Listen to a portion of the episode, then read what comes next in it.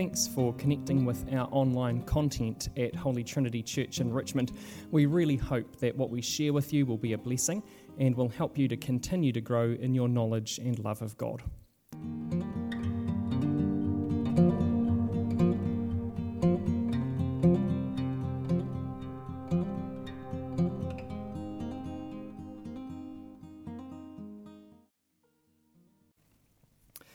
About six weeks ago, I needed to charge the battery in our car, and so I took it out of the car, threw it on the charger, and then Karen rang me frantically saying that she needed the car, but there was no battery in it. Uh, she quickly, being a strong, independent woman, uh, went to the garage and threw the battery back in, and that was fine. Off she drove, happy as Larry. Everything was okay. Uh, now, the battery is held in with some retaining hooks and quite a complicated uh, uh, piece of equipment there that, that keeps it in place, the bracket. And she'd put one of the pieces in place, and off she went. Uh, but unfortunately, the rest of the bracket was missing. Uh, now, that was my fault because I never checked after she got home that what I had originally taken apart was put back together.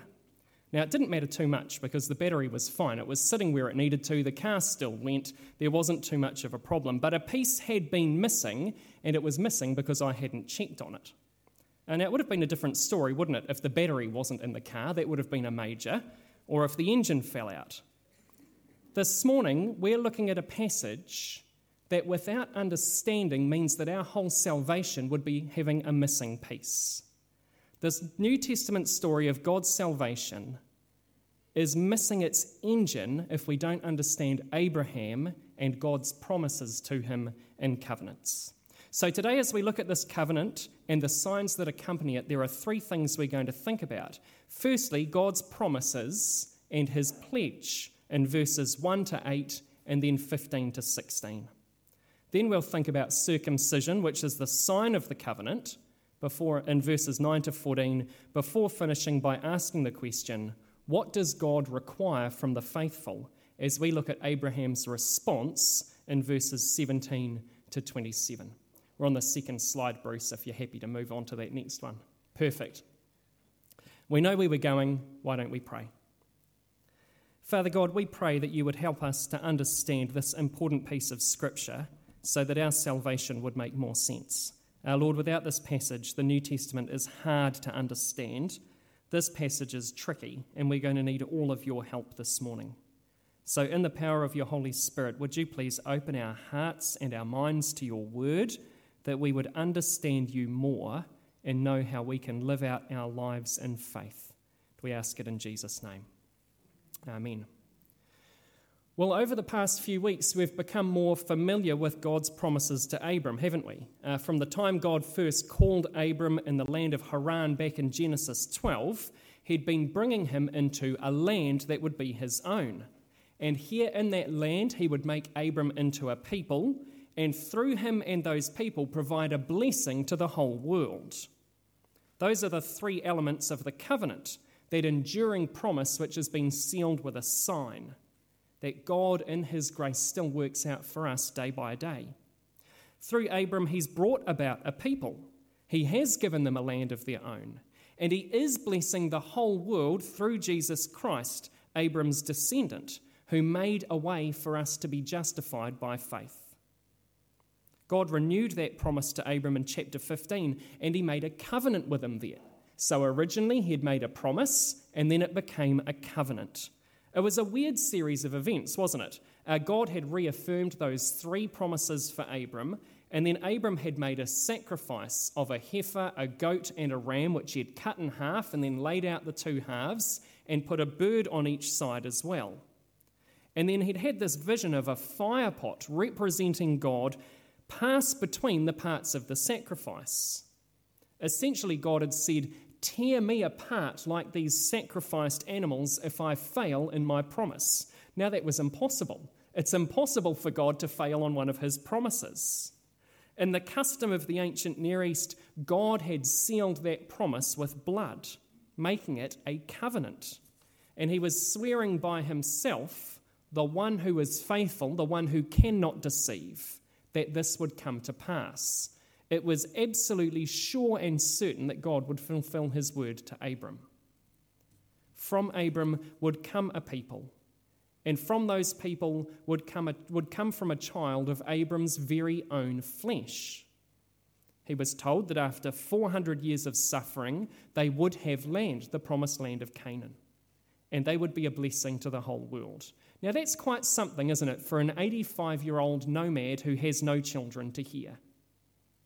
Well, where we pick up again today, Abram is 99. 13 years have passed since chapter 16. And God comes again and increases the promise that He'd already given to Abram. In verse 1, he calls Abram to walk before him faithfully and blamelessly. And the covenant that God has established, now we see Abram's part that he needs to uphold. He is to walk in front of God in the Hebrew. It's an expression of service, of devotion, of a faithful servant to a king. Now, Abram hasn't always managed that, has he? To live in a way that is faithful and blameless. Remember back to chapter 12 where he had lied about his relationship with Sarai, and, uh, and then she'd ended up being married off to Pharaoh as a result of that. And there were calamitous consequences for them, weren't there? They were booted out of Egypt and sent on their way.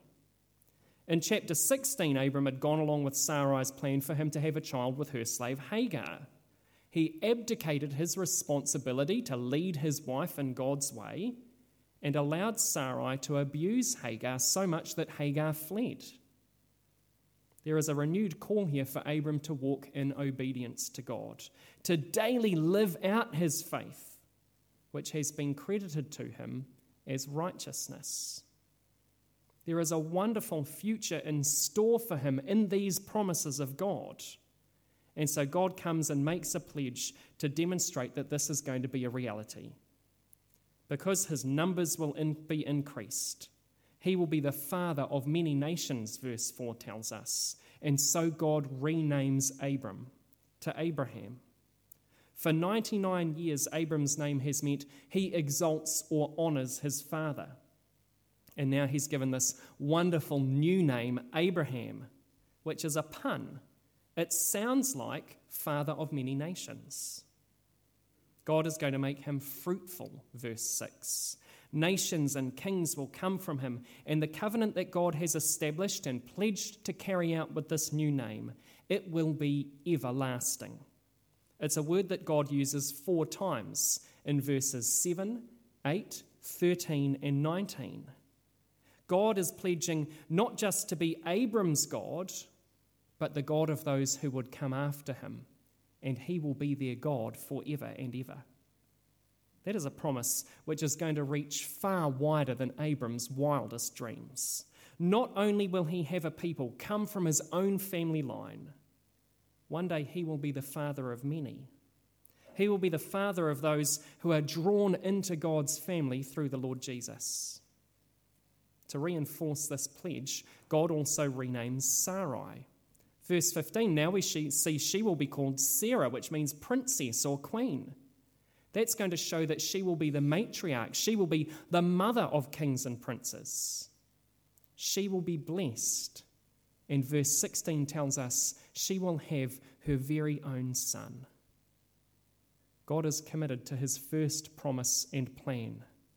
Despite the impossible, he will see his purpose fulfilled the promise to Abram that's been sealed with a pledge will gather in those who believe in the death and resurrection of Jesus. It will gather in the redeemed, and it will come through a child of Abram and Sarah's very own. These are significant markers, these names. Their very names will be a constant verbal reminder of God's commitment to seeing his everlasting promise fulfilled. Now, to any of the people who lived with Abram and Sarah, you'd think that the announcement of these new names must have seemed like a bit of a joke. Abraham is hardly the father of nations, is he? He's got one child to his wife's slave. Sarah is childless. She's around 90 years of age. She is not going to be having children. You wonder how Hagar and Ishmael would have responded when they were told to call Abram Abraham and Sarai Sarah. Would people around them have laughed and sniggered and mocked them? It seems absurd, doesn't it? And yet, despite the absurdity on the face of this all, God goes further to guarantee this future reality. He gives them a sign. The everlasting covenant was going to be guaranteed not just with a pledge from God by the changing of names, but also by a sign or a symbol. Abraham and his descendants, who wanted to uphold their end of the covenant, must be circumcised, verse 10 tells us. Now, this wasn't an unusual practice in the region. Uh, Egypt, Edom, Ammon, and Moab are all listed among the nations who practiced circumcision in Jeremiah chapter 9. But what it signifies in Abraham's family is going to be unique. The removal of the foreskin will serve as a perpetual reminder every time an Israelite man intends to procreate. Every time he looks at his body, he is reminded of this covenant. Circumcision is a sign, reminding God's people of who they are and his future promise to them. It is a physical embodiment of trust in the promises of God. It is a physical symbol of a promise. I think we understand symbols as promises or pledges, don't we?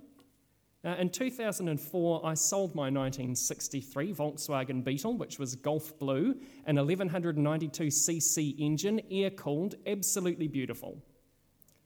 And when I sold that beautiful piece of precision German engineering, I bought a very shiny white gold and diamond ring. What did I do with the ring, folks? What did I do with the ring? I gave it to Karen. That sounds like a nice thing to do, doesn't it? To take such a fine piece of automotive engineering and take the money from it and gift it to a lovely young lady. But it was more than a gift, wasn't it? It was a symbol of something. It was a symbol of a promise. What was I promising Karen? That I would marry her. In 2005, we gave each other rings. Our pledge, our word to each other, was sealed with a symbol. The ring was a visible reminder of what the other would do. They would love and honour each other, for better, for worse, for richer, for poorer, in sickness and in health, and forsake all others until death parted us. When Karen said those words, which were wonderful to hear, she then confirmed her words and sealed them with a symbol. She took my hand and placed a ring on my finger, which serves as a reminder of her promise to me and of my promise to her.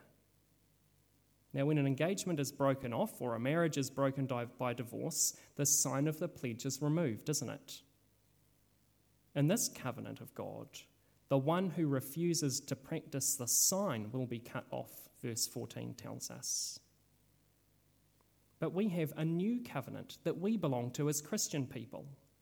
In the new covenant in the Lord Jesus, which isn't symbolized by circumcision, but by the whole and unrestricted giving over of his body and blood on our behalf, those who are uncircumcised in their bodies are welcomed into the family of, family of Abraham. They are welcomed into the family line of God. They are adopted through the Lord Jesus.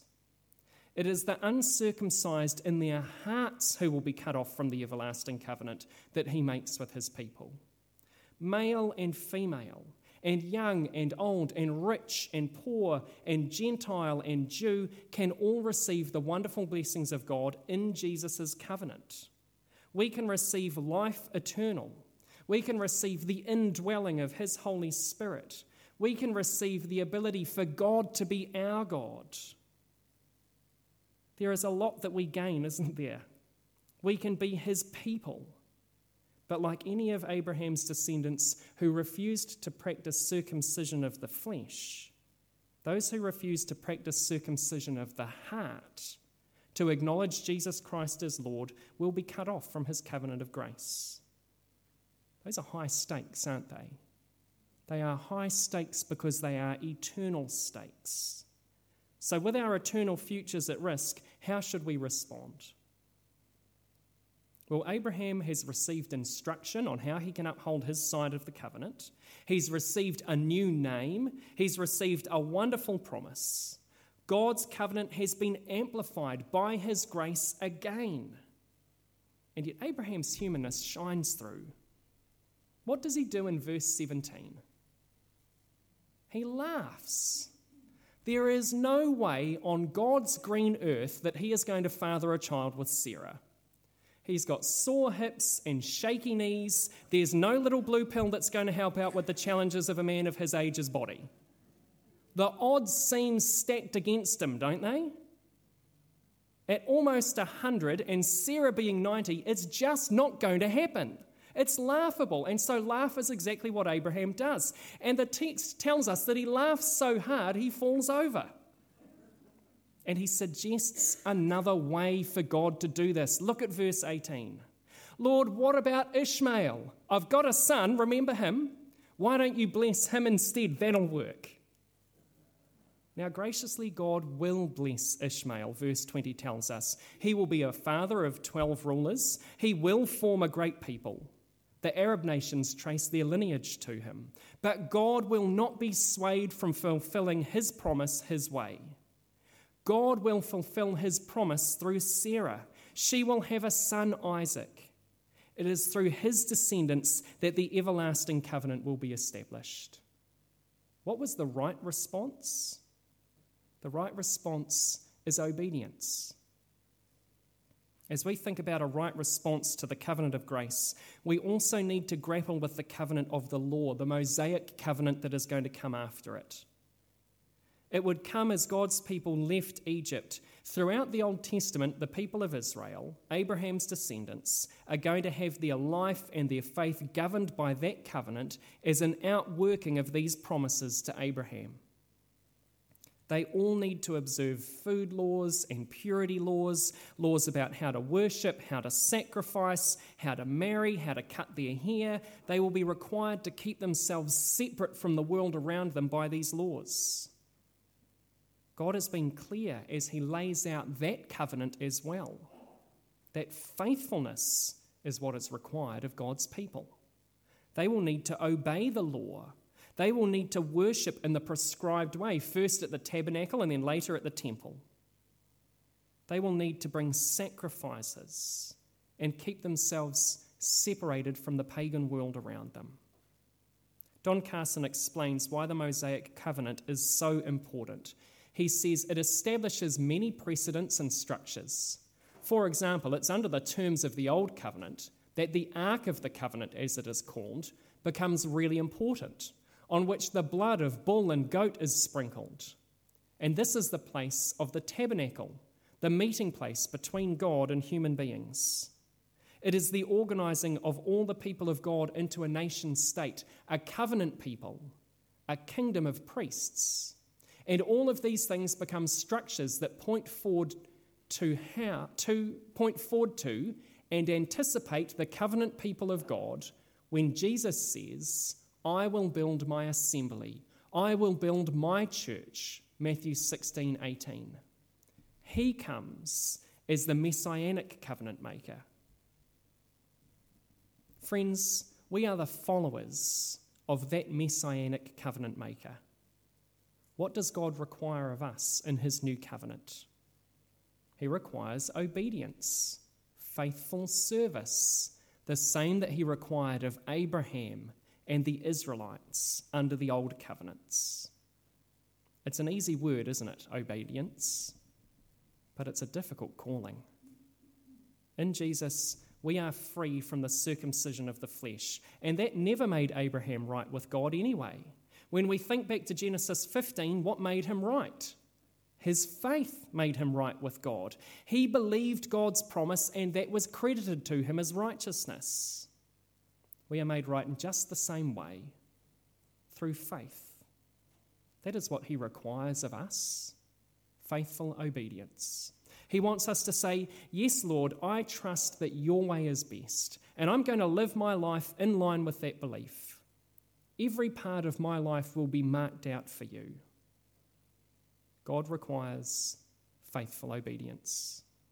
And verse 23 tells us that on that very day, Abraham, with his brand new name, took and circumcised all of the men in his household as his response in faith, believing the promise and receiving the pledge, he met God in this covenantal relationship and fulfilled the sign by faith. If we are followers of Jesus, that is meant to be our response. Not circumcising the flesh, but circumcising the heart. We are called to live His way, not our own way. God requires a reversal in us of the rebellion of Adam and Eve at the fall. We are to acknowledge and crown God as the King of our lives every single day. And some of us do it. Some of us do it faithfully, even though it has cost such a great deal. Some of us have said no to relationships which we longed for rather than dishonor God, choosing satisfaction in the love of Jesus rather than the arms of another who didn't walk his way. Boy, that's costly, isn't it? Some of us have spent countless hours visiting, encouraging, praying with people who've been forgotten, instead of with our own families or friends doing the things that we would like to be doing. That's the love of Christ in action, isn't it? Some of us have given sacrificially to God's kingdom. We could have sliced a few years off the mortgage, taken an overseas trip, or upgraded our wheels, maybe even to a 1963 Volkswagen Beetle. We could have done just a little bit better at keeping up with the neighbours, but instead we've lived modestly, choosing to invest in the work of God's kingdom instead. That has cost us in other ways, hasn't it, friends?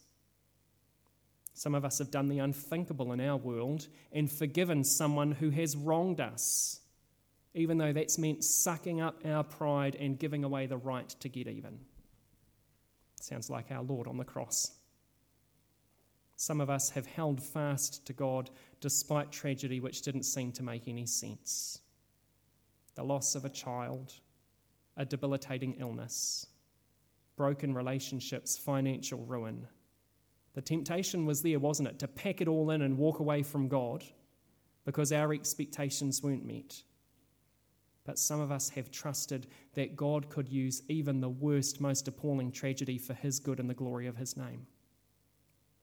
Some of us have borne the cost of following Jesus by being the odd one out at work, at a party, at a family event, the whispered about weirdo who believes in the sky fairy. It's uncomfortable, it's hard, it's difficult, friends. It costs us. And so, if circumcision could make us right with God, that sounds pretty appealing at that point, doesn't it? Instead of being sanctified by the Holy Spirit, instead of wrestling with our wrong desires, instead of enduring persecution and mockery that comes as a result of being Jesus' people, instead of having to live sacrificial lives of service and devotion, just lop that bit of skin off and get on with it. But that was never God's intent for us. In obedience, in faith, trusting the promises of God in the Lord Jesus, we are called to circumcise our hearts. For faithful people to mark out their lives as trusting in His promise, to live our lives in such a way that it shows the world that we are waiting for a promise to come true. A wonderful promise an everlasting covenant that our God will bless the whole world and bring salvation through a child of Abraham, the Lord Jesus Christ. And wonderfully, friends, He is fulfilling that promise through the Lord Jesus, who welcomes not just the Israelite people, the, the flesh and blood descendants of Abraham, not just the ones who are circumcised in the flesh, but the ones who are humble and with a contrite heart have accepted the Lord Jesus as the Christ and circumcised our hearts. Why don't we pray and ask Him to help us do that more day by day? Let's pray.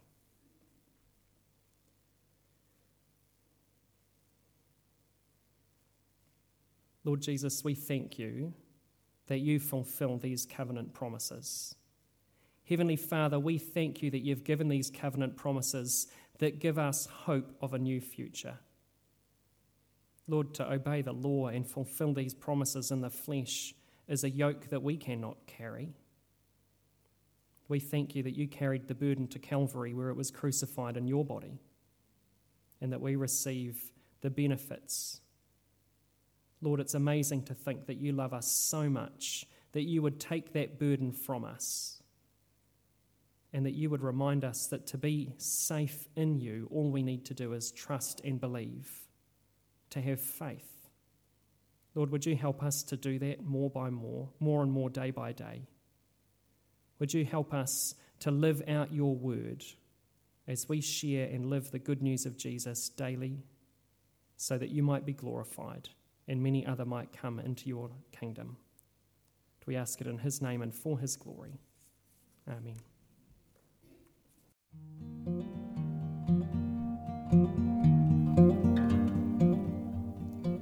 If you'd like to connect with more of our online content at Holy Trinity in Richmond, you can do that by going to our YouTube page simply by searching for Richmond Anglican Aotearoa. You can also touch base with us online at our website or on Facebook by searching with those same words. Friends, we're so thankful that you've joined us online and that you're enjoying our content. We really do hope and pray that God is blessing you through it. If you've got any feedback, you can touch base with me, zane at richmondparish.nz. Thanks so much for listening.